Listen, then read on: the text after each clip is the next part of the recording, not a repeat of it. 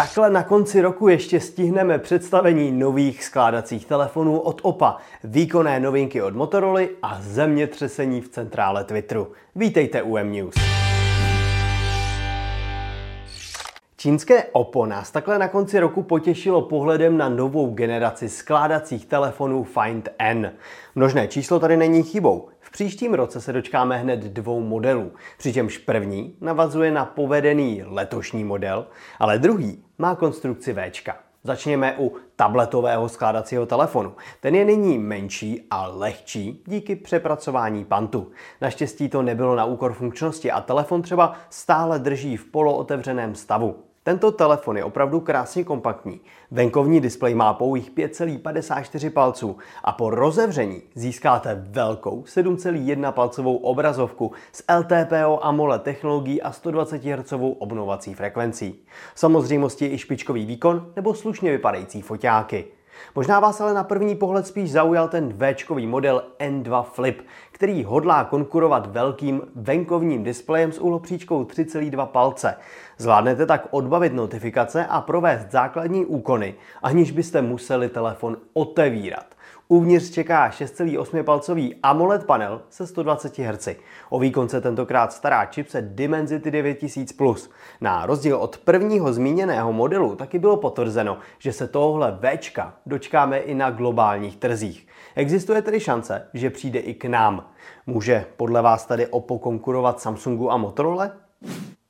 ThinkPad je populární a dnes už ikonická řada pracovních notebooků od Lenova. Tahle společnost zároveň vlastní značku Motorola a dle posledních informací by chtěla tyhle dvě legendy spojit. Vzniknout má telefon s názvem ThinkPhone, který bude využívat zmíněný klasický design se špičkovou výbavou.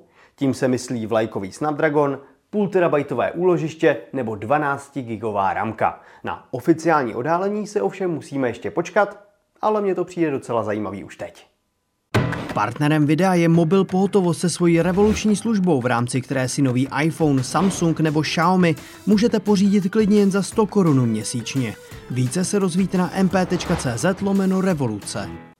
Naopak oficiálního odhalení se dočkala nová vlajková řada od Motorola s názvem Moto X40. Zatím samozřejmě pro Čínu, kde vyjde ještě tenhle rok. Globální dostupnost potvrzená není, ale v nějaké podobě se dá očekávat. Telefon dostane z Bruxunový chipset Snapdragon 8 generace 2 a stejně tak před chvíli zmíněné paměti, půl terabajtové úložiště a 12 GB ramka. Na zadní straně jsou dva 50 megapixelové snímače a pozor, jeden portrétní s vysokým rozlišením 12 megapixelů. Selfie pak obstará 60 megapixelová selfie kamera. Za zmínku taky určitě stojí rychle 125W nabíjení. Od převzetí sociální sítě Twitter Elonem Muskem neuplyne den, kdyby se na svět nedostala nějaká kontroverze.